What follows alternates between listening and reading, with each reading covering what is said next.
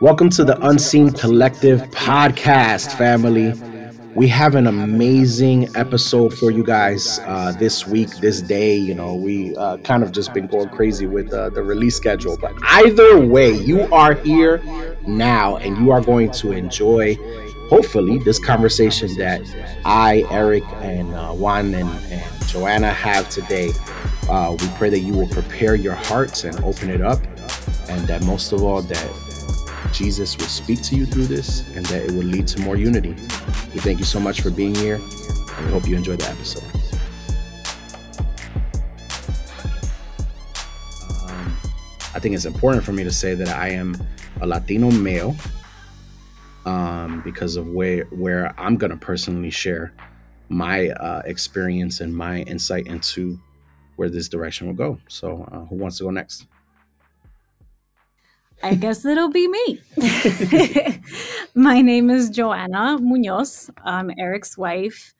And um, I don't know what else would be important to mention about me.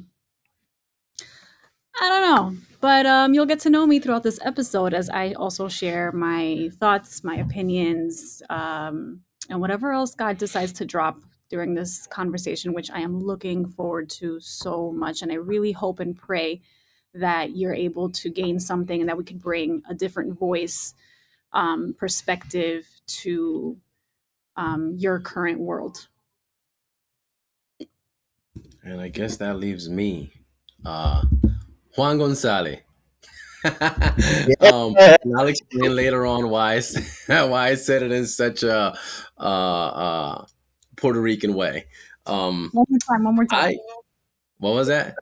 One more time. Juan Gonzalez. Caso cerrado. Yes.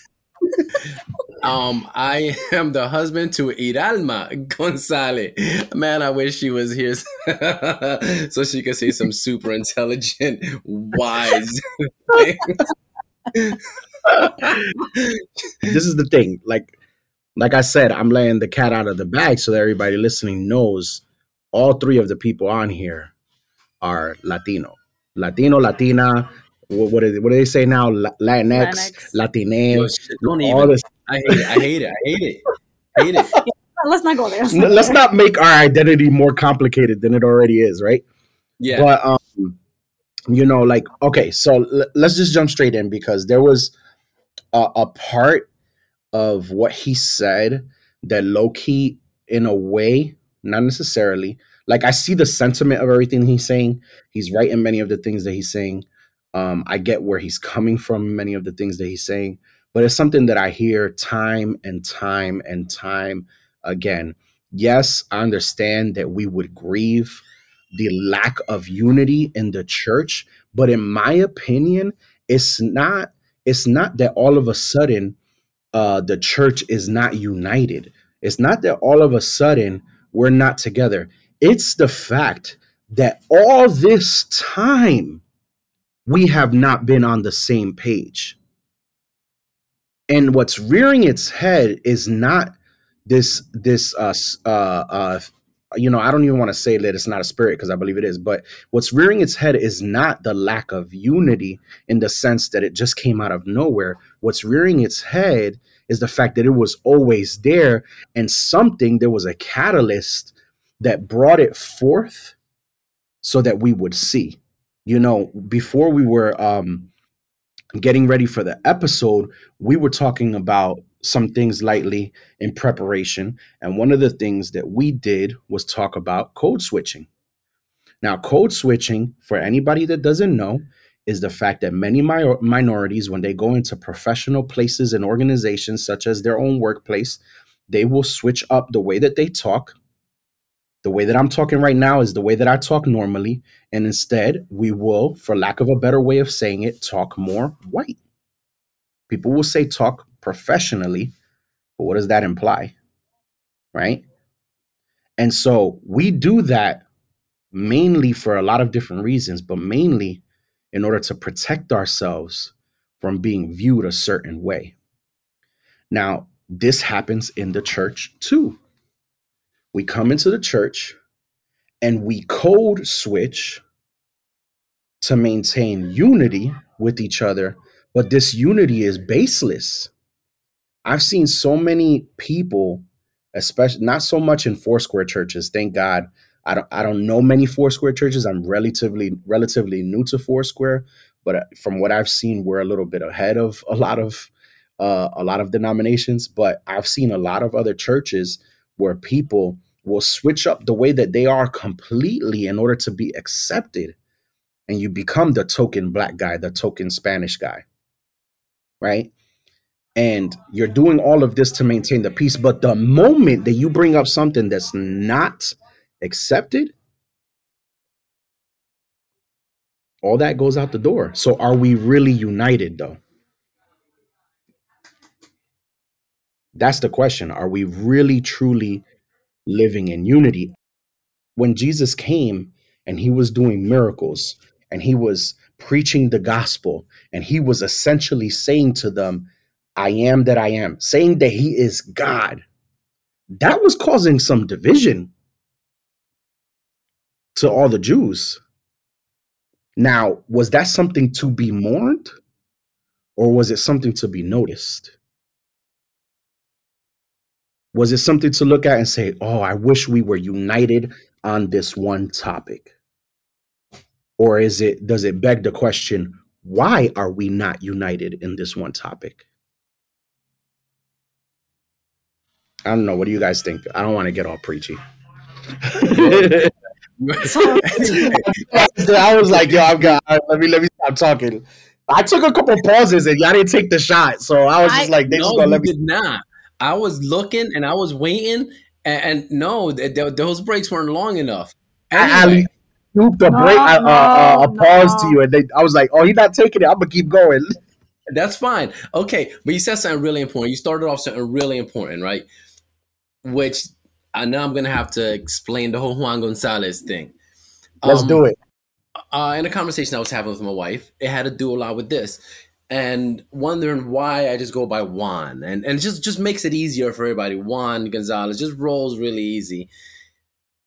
I've been not only do I, not only am I proud of who I am, what I am, Puerto Rican, but I want my kids to be proud. Each of my five kids, from the 21 year olds to my 13 year old proud of being who they are. Yes, we live here. Yes, everything about us is American, but we have roots that are amazing, right? And I'm only starting here to expand to what we're trying to speak about. But I am who I am. I am a mix of everything. I am African American. I am European. I am Indian. I have everything. And I need, I need to be proud of that. Of all of it. Like it's I was fearfully and wonderfully made. And a huge mix. Uh, it's a the big ball of, of just ingredients. And, and and I'm just saying, pretty tasty. Puerto Rican food is really, really good. Just saying, everybody loves it. so, so this is who I am, and I want to be proud of it. But we stand somewhere in the middle. Um, I was thinking about something a couple days ago, and we're looking at all the imperfections, right, of what we have to fix. Now, we've spoken to Dr. D, and in speaking and learning everything and reading her book, this goes back in the church a long, long time. It's not something new, like Eric says. It's something that's been around for quite a while, and it hasn't been fixed yet. Will it be fixed ever? I sure hope so, but it's it's it looks like it's a ways away. But the really cool thing here is, and this may have nothing to do, but I tied it in somehow. You, you guys tell me if you think it makes sense. Um, God hates divorce. The Bible says God hates divorce, right? It's better for the two people to stay together. Um, and then you see a lot of people just leave when something is inconvenient. They leave. People just up and go. Now, how beautiful would it be for somebody to stick around and want to fix something? I'm not saying stick around for abuse. I am not saying stick around for abuse. I am saying stick around for repairs. Hmm. Um, I know a lot of a lot of marriages that's stuck around, stayed together for repair. Right. And that takes healing. work. Right. It does take work. Both parties have to be in agreement and both parties have to want to seek that reconciliation for there to be reconciliation. Exactly. And but sometimes it starts with one person calling the other one out, Exactly. and Somebody's calling them out again, hmm and calling them out again, and then the other person really sees, crap, I'm losing something that's very, very valuable to me. Um, another thing is, I don't think I need to be blacker or I need to be whiter. Um, there's something beautiful in all of us. I think the beauty really shines when we're working together. All of our strengths shine when we're working together. And so, in looking at it, it's it's a difficult task. One that I I try to view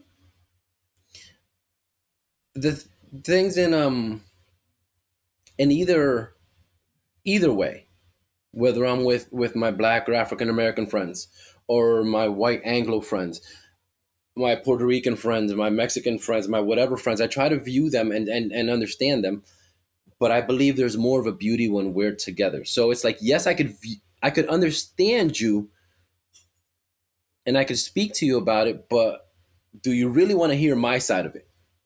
Or do hmm. you just want me to side or understand you Hmm.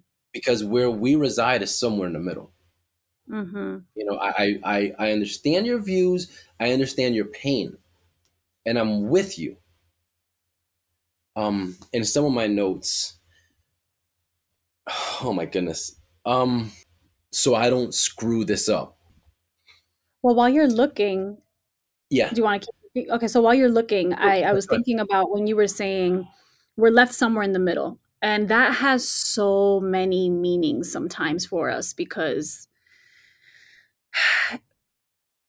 we obviously we have you know god's given us discernment. We know what sin is and what sin isn't. We know when there's a some kind of you know ugly injustice. We know it- you know sin is sin right? Um but we're we're not left in the middle about whether what the injustice that's occurred is a sin or not we're in the middle because sometimes it middles is synonymous with forgotten. Middle sometimes is synonymous with hey we're also hurting. Hey we're trying to understand where we stand in all of this too. Hey we're not from here or there. Sometimes like it's and so we're stuck in the middle not because we want to be in the middle but because we're actually stuck there. Where uh, earlier when we were talking and having conversation we were you know you i think you were saying you know i'm i'm not black enough i'm not white enough. And sometimes that even mean that even means i'm not american enough. Where does that leave us? Stuck. Synonymous for in the middle that's a lot that's a lot to carry you know that's a lot of i don't think that's talked about a lot because it's just i think we're trying to process it as a, a brown community. We're trying to understand it. We're trying to find our own voice in it while respecting and giving space to our black counterparts to our our black community. Because we know the pain not their exact same pain but we understand it we can sympathize and supporting them. and and we want to support you know and we want to give them th- that the um a shoulder and and like you said support them um but then we're al- we're also carrying this big ball of confusion and not knowing how to unpack it or explain it Yeah, it's almost like we have to pick a side. Um, when when a situation arises, it's it does feel like we have to pick a side. We can't just be understanding and, and see the things that that are going on around us and and have our own opinion. We almost have to pick that. Okay, we have to side with this or side with that, and sometimes that's the right thing to do. Sometimes I have to side with righteousness yeah you know as as as referees we're called to to side to call out what's wrong and, and side with what's right that's what we're to do as christians sometimes it's not black and white, and it's, it's sometimes we're we're sort we're completely left out. Mhm. Um, like you said, sometimes we're not black enough. For certain things, we're just not black enough. For certain other things, we're just not white enough. Um, when they look at us, we we aren't. I'm not Puerto Rican. You're not Puerto Rican. We're all Spanish. Mhm. So the identity of every Latino person in the United States is just Yeah, it's jumbled almost up into one. What was that? I was saying it's almost minimized. Yeah. And then there's So- another layer to that. Sorry to interrupt you, because as as I'm usually one of the only South Americans in the room. In a room full of Caribbeans. That's another layer added to that. Mhm. But because I, as a South American mix, want to be, um, I want to sit at the table too. I'm gonna have to sit there and be okay with being lumped with my Caribbean Latino friends and brothers and sisters. And I'm not that I'm not okay with it, but there are, like you said, like there there are identities that you can't just minimize. There are Puerto Rican identities at the table. There are Dominican. There are Cuban. There are Peruvian. There are Colombian. There are Panamanian. There are Chilenos. And I can keep going. And that gets just balled up like, Yeah. And we could keep going with this. Now I'm gonna try to bring it back to what we listened to real quick. Little a little bit. With everything that's always put out there, does everybody feel comfortable asking you, are you okay with this? Without getting blown up on. Sometimes like am i showing enough am i showing enough guilt pretty much am i showing enough guilt to talk about this and have you accept that i'm with you and another thing that i think about because it gets posted all over the place and talked about all over the place if they don't if somebody feels like there's not enough guilt being shown, it gets thrown on them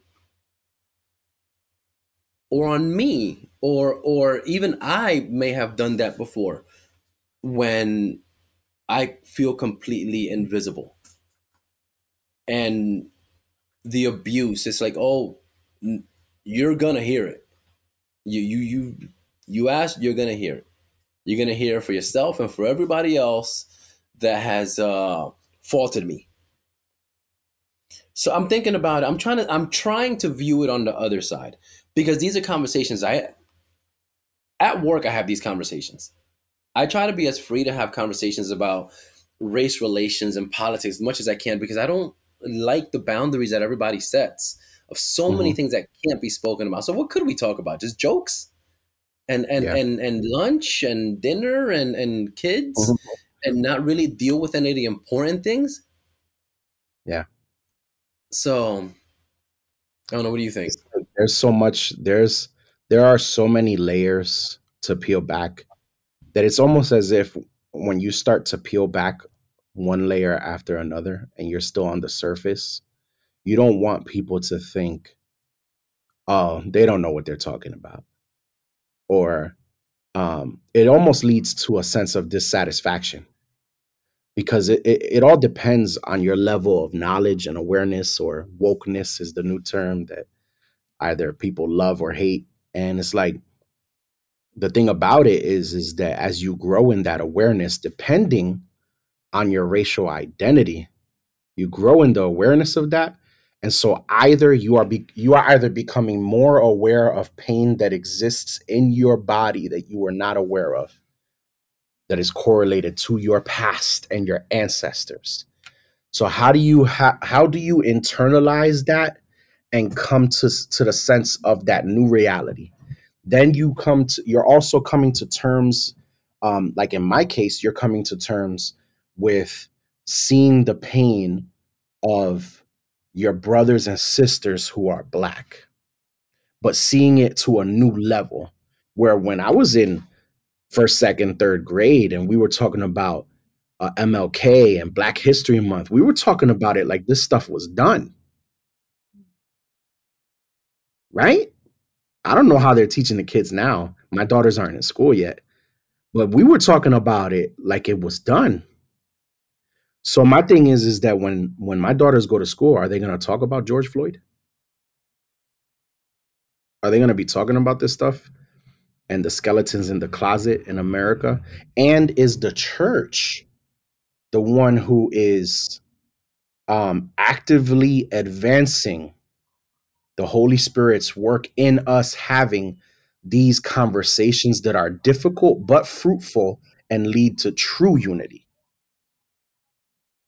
Right? Because what you're talking about, Juan, it's like, yo, are we only going to talk about our kids and food and the Super Bowl? Right. And Mhm. that's like, you know what I'm saying? But there's like a level of of connection that needs to happen. There's like a level of of desire even. And I remember for me when I started to become connect, more connected to the racial uh, issues in America, it was a lot for me. And then I had friends. I have I have several friends who actually have degrees in this stuff. And I remember talking to one of them, and she just straight up told me, "Uh, "We ain't gonna talk about that. I'm glad that you are aware of it now, but I'm not gonna open up my wounds to talk about that." And then you have you have friends even who, when this happens, when something happens that becomes a um a uh, uh like just like it blows up, right? And now everybody's to no, not not a trend, like uh something like George Floyd, for example. Um, a a it just blows up like something happens and now everybody's talking about it you have the friends that you really care about that shut down their way of handling it is disappearing and then you think about also the fact that as minorities our emotional expressions are very loud right? When we're mad everybody in the room knows. When billy and tyler are mad maybe not so much. Just random names you know? But when eric and juan and joanna are mad everybody's going to, i know i see it in joanna's face. Our energy is loud and there's like it's like a two-sided coin that's part of our identity. It's amazing. It's beautiful.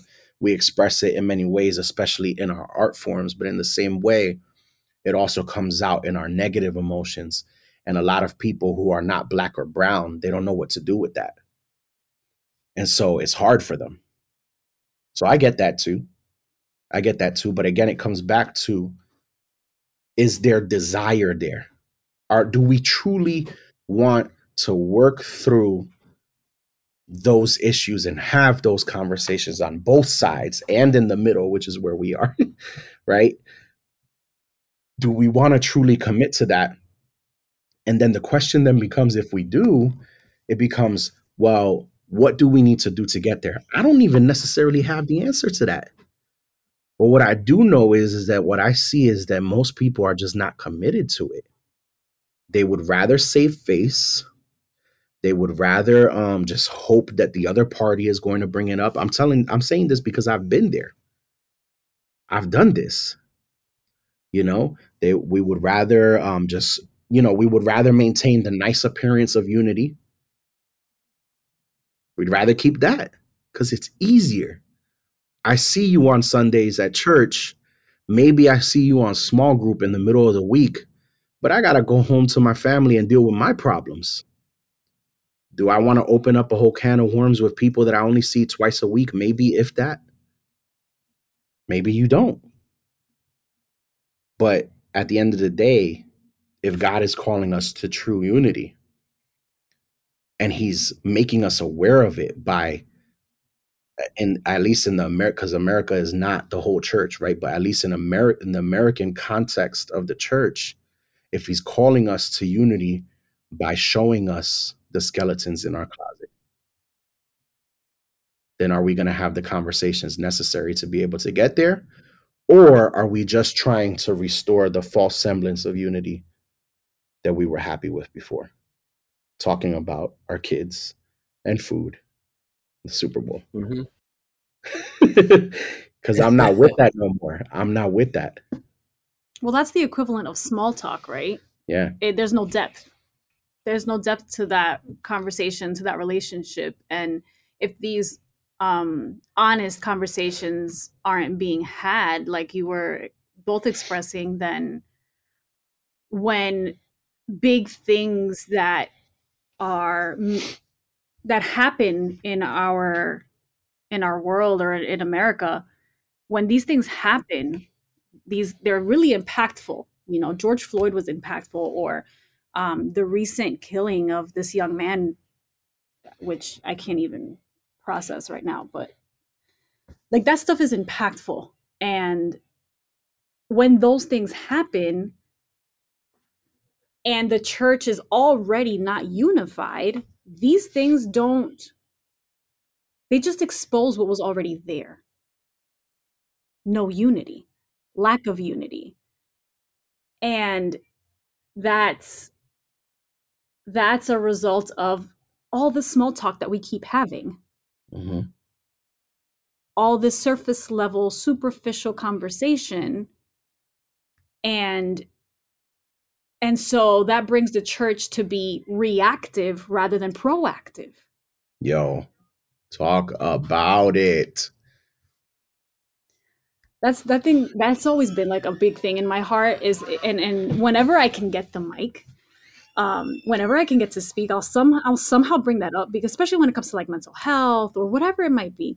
I'm like, you know, we keep having events in response to these um, whether it's an injustice that's happened, whether to a community, whether it's there was this wave of suicides that were happening amongst um, a group of people in New York, and I went to a church to talk about it. And I'm like, you know, I'm getting tired of being invited, or I'm getting tired of having to have a conversation in reaction to these things. Mm-hmm. What are we doing as a church to be ahead of this, to to to prevent this stuff, to have a voice before it happens. Bring the holy spirit to to to do as he pleases. You know we have the power and authority in christ to bring heaven on earth. And what better way to use that power and authority in in these racial in the racial climate that we're in? But instead we're reactive rather than proactive because we don't have it together mm-hmm. with each other It's like um I was listening to a podcast recently and um I think it was yeah, yeah, okay. So uh if anybody knows who Tim Ross is from the basement, awesome podcast. We don't want to send you to another podcast. We want you to listen to ours, but add that one onto your list as well. But he was talking about the first time, like one of the first times that he really realized uh like the America's Mad Racist or something like that, right? But he was talking about how he went to Canada and basically he um, took out his passport and um, and was filling out the documents. And under the the documents it asked what your um, where were you a, a citizen? Like uh, no well your national yeah the immigration stuff is like what nationality or something like that and um, and he put African American, right? And so the lady, he goes up to the thing and hands her the paperwork, and um, she looks at it and then looks at him, disgusted. And at that point, I was like, "Wow, what what happened?" Right? Um, she looks at him disgusted. She crosses African out, and she says, "Don't bring your American racism into our country." And hands him back his paperwork. And he was like, yo.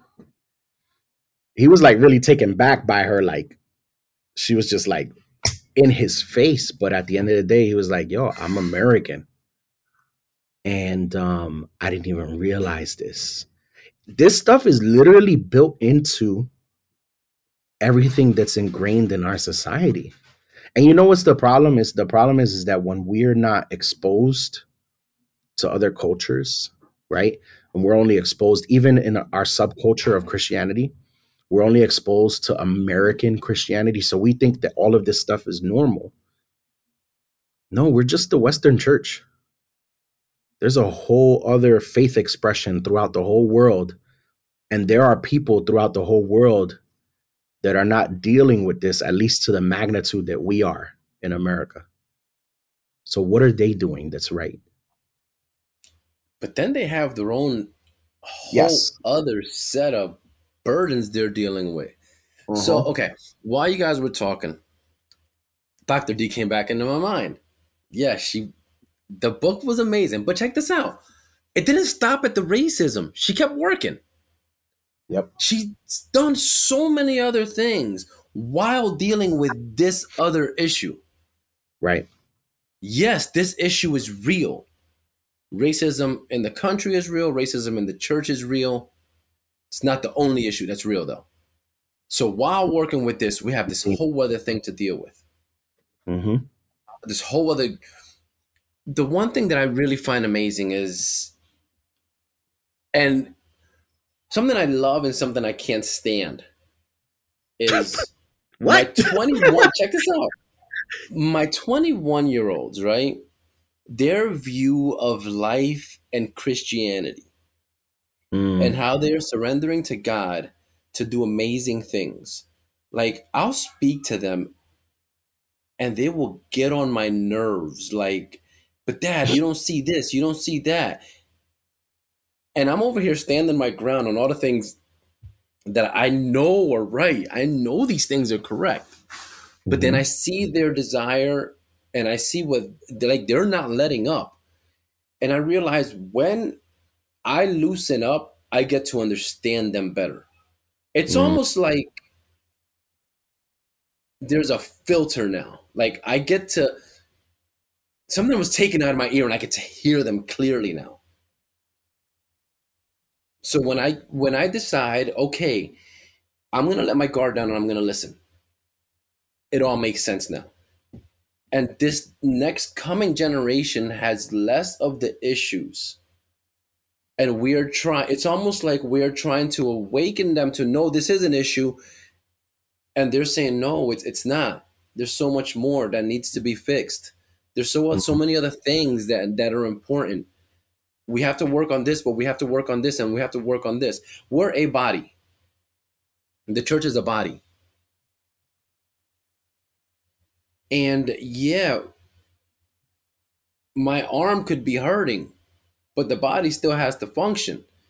And we got to work on healing and fixing whatever is wrong with the arm, but the body still has to function. And and and no sane person is just going to cut their arm off. Mhm. We're the body. God created us as a body. So how how devoted are we to making the body work together?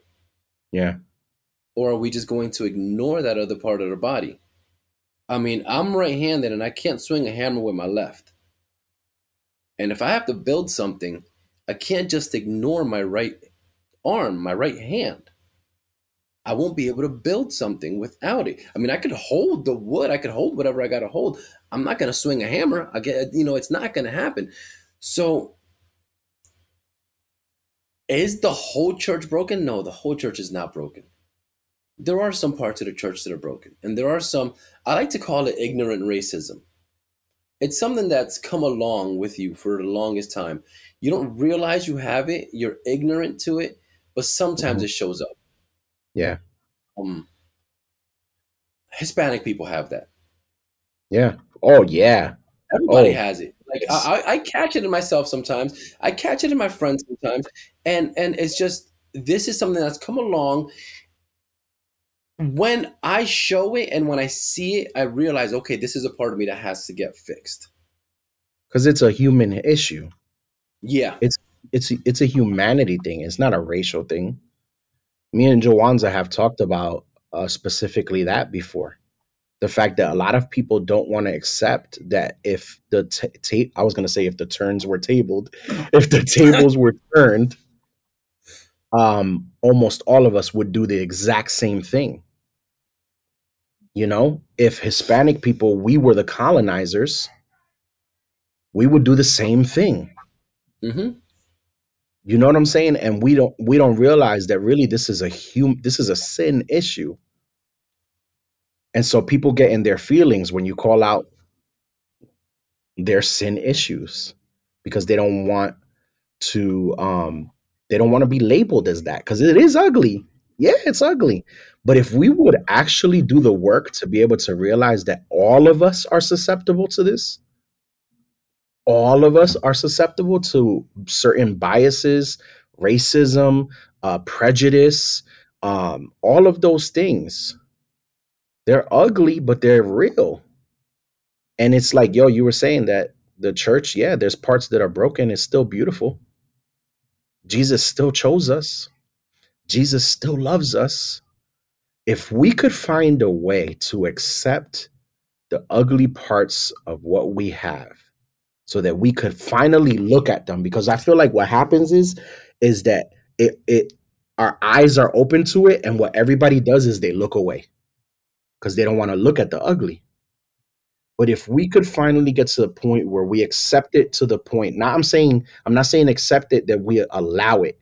We accept it to the point that we will look at it. Then the conversation could start. Can we accept the fact that we are all broken?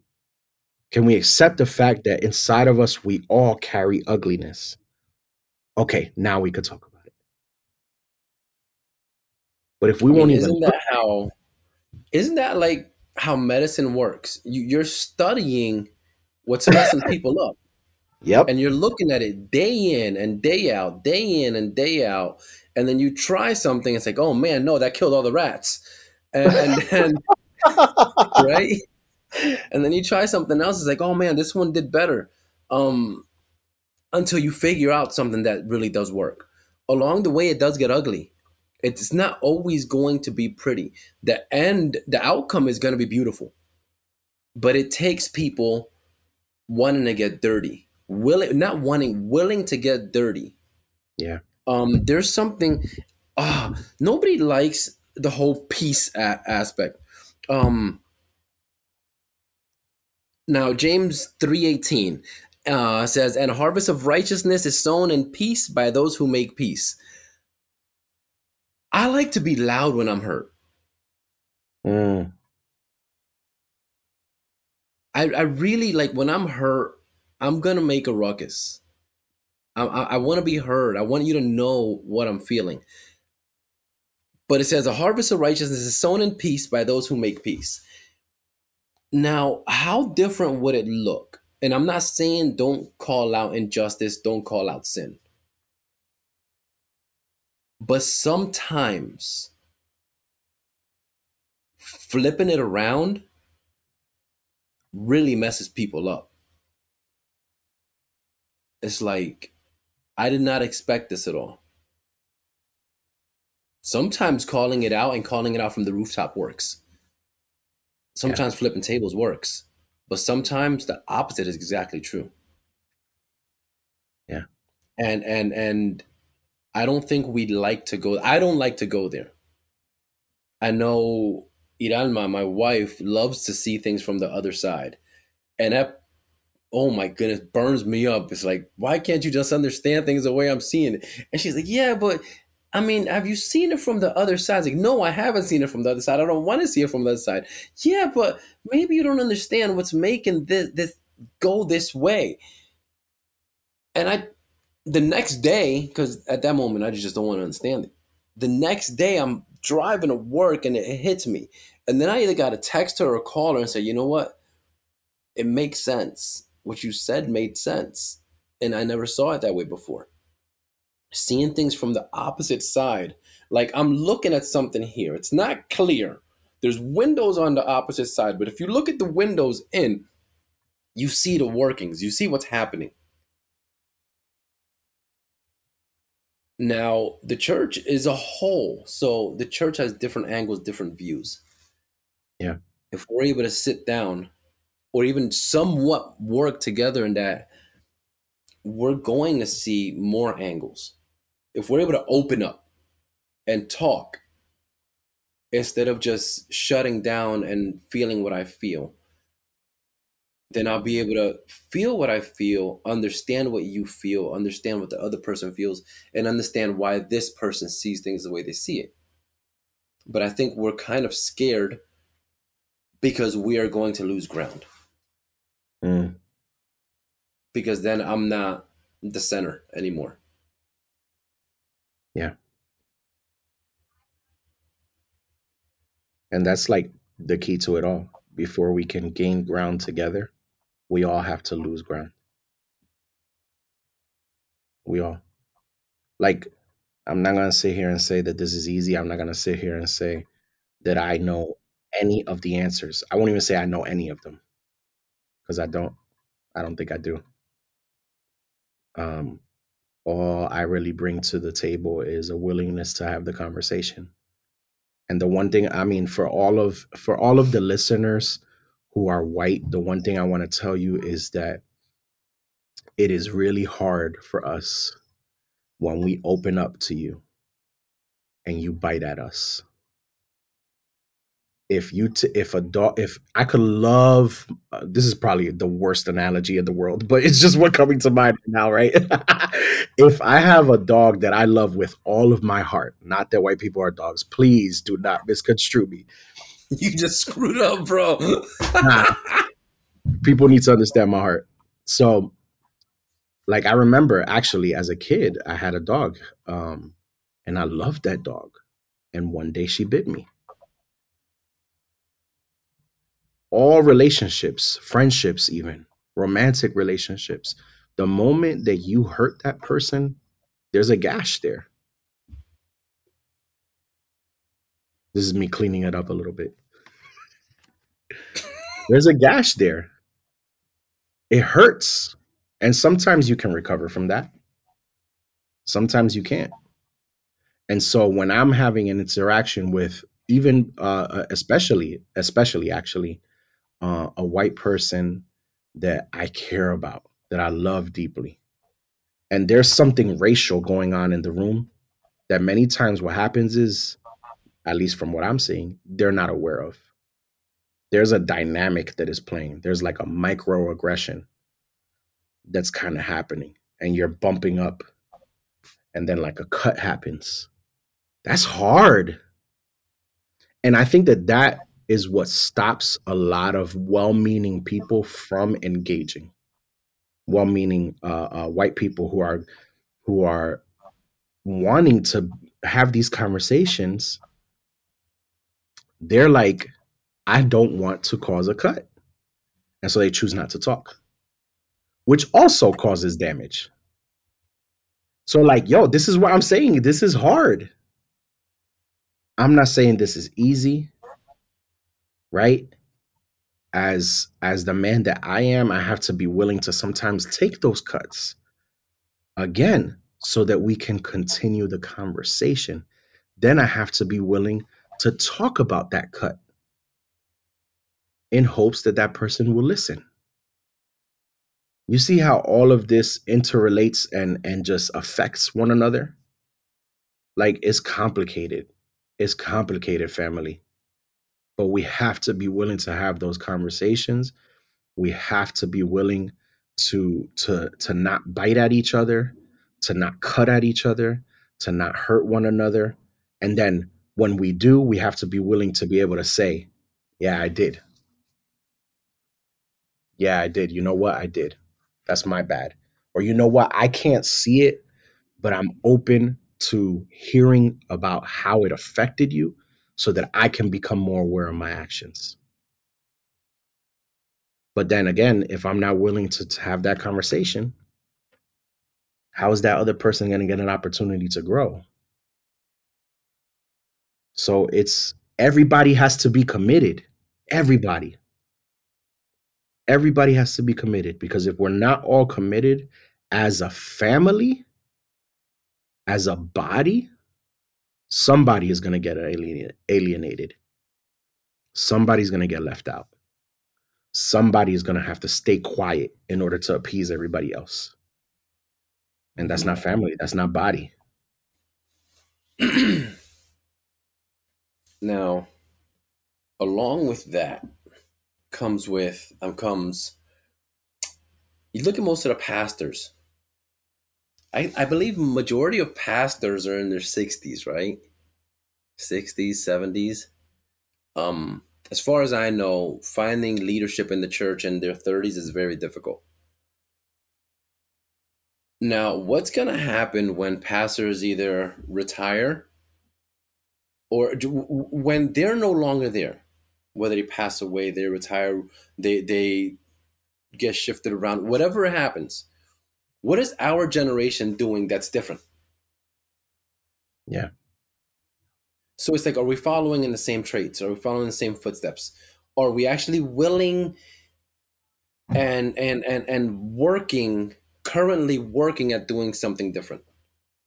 Because right now, we uh, people, our generation are the ones that are taking over the churches, and my kids are going to be the ones that are actually going to be leading it in the future. So if we're not doing something now actively changing things now, then it's just going to be the same thing happening and we're passing the same thing over to our kids. And our kids are going to be us. Wow. Having this conversation 20 years from now. So we either have to be a more vocal but along with being vocal means let's try to find a solution. Let's work at a solution. I don't, don't just want to talk about a problem. Let's talk about a solution, but at the same time, speaking love. It's, it's weird because I love my kids, but sometimes I have to correct them. And I can't correct my children in anger because then I'm not really connect, correcting them. Um, I'm just angry and I'm lashing out in anger.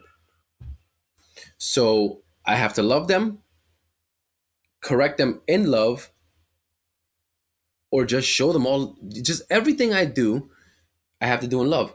God is love. It's it's an action. And God can't do anything out of love. So whether he's loving us and, showing grace and peace and giving us all the good stuff, he's love. When he's telling us you're screwing up in this area, that's love. And some of it is heavy and some of it is very light. But I think at times we forget to act in love.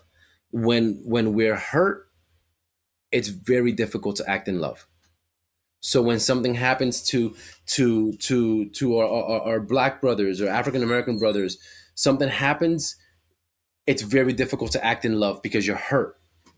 I know when i hurt when i'm hurt i cry somebody's hurt and they cry. When somebody's happy they smile. When so they, they, they rejoice. Uh, you could tell. But it's very difficult to to have that that time to say you know i'm hurting right now but i still have to act in love. Mm. and sometimes that love is correction. But it is not abuse. It is not lashing out. It is correction. Sometimes you have to step away for a while in love so that i don't act out of love and out of my christ-like nature I'm called to be like Christ. And as Christ is like the Father, I have to act in love at all times. That's what I should strive for. My, I, I should. My duty is to be, behave like Christ in love, so that everybody that sees me sees who Christ is. Whether it's in race relations, whether it's in generational relations, because oftentimes I just don't understand the next generation or the previous generation. Why did you do this? This makes no sense. Why are you still doing this? This makes no sense. You see, it's not working, but because you like things this way, you just keep going. It's not working. Now, is that being, am I being Christ like in doing that, or am I being Christ like and saying, This doesn't work. Why don't we try this? Or let's try this, let's try. And sometimes it's gonna take a million tries. Sometimes it's never even gonna happen. So I guess in that we have to figure out what what is Christ like and what is love. Sometimes it is stepping away for a while. And, and, and letting that healing happen. Sometimes it's being bold. But all of the time it's acting in love. Mm-hmm. Not in anger. Um, not being those hurt people that hurt people, but being those God people that are godly. And that's the part that sometimes I don't like to do. It, it, it it's heavy to put myself to the side because other people need. And maybe me putting myself to the side is going to help others. And it doesn't always look the same but it's always heavy. As you you look at where we're at like i said we are the next leaders. We are the current leaders that are the future faces of the church that are leading a generation that right now is very confused. They see so many things happening, and the church is not being as stable as it could be. So we got a pretty big job ahead of us because we're finding all these holes, and it's kind of going to be our job to fill them up. Like, fix these walls, do whatever we have to do because we found the issues. And I mean, when we're seeing these things, I don't just want to point out problems. I, want to be part of the solution. Solution. Solution. Solution.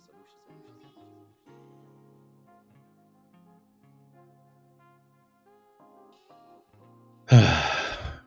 I don't want to just be a part of the problem. I want to be a part of the solution.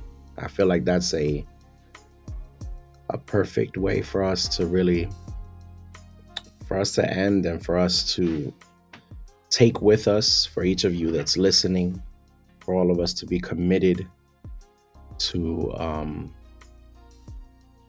everything that we need to do to be able to be a family, to be connected, to be united, to love one another. I love so much how you said that um, we need to be committed to love. Whether you know, I don't know what's Christ like, if it's to be bold, if it's to take a step back, if it's to offer solutions, if it's just to follow. But what is always Christ like is to walk in love. That's so good. Like, and I pray that all of us, every single one of us, um, race or sex or whatever identify at the identification that person may have, that we would all walk in the love of Christ and that we would be committed to doing so. So, uh, listeners, we thank you so much uh, for making it this far. We love you guys so much. We appreciate you so much. We just want you guys just uh, to just continue to have an amazing time with the podcast. I want to invite you guys, if you have been enjoying our episodes, to leave a review. Uh, leaving reviews on whatever platform you are listening on helps uh, the podcast to be pushed to other people who would enjoy listening to this content. If this episode blessed you, please share it with somebody else so that we can continue the conversation. If you would like to hear more from us, please feel free to reach out to us on Instagram. The Instagram handle will be included in the show notes where you can reach out to us there and uh, continue the conversation. Feel free to send us a DM. We do answer. And uh, we would love to hear more from anybody who wants to share with us, uh, love on us, and help us to grow as well. Thank you guys. Uh, have an amazing day. Peace.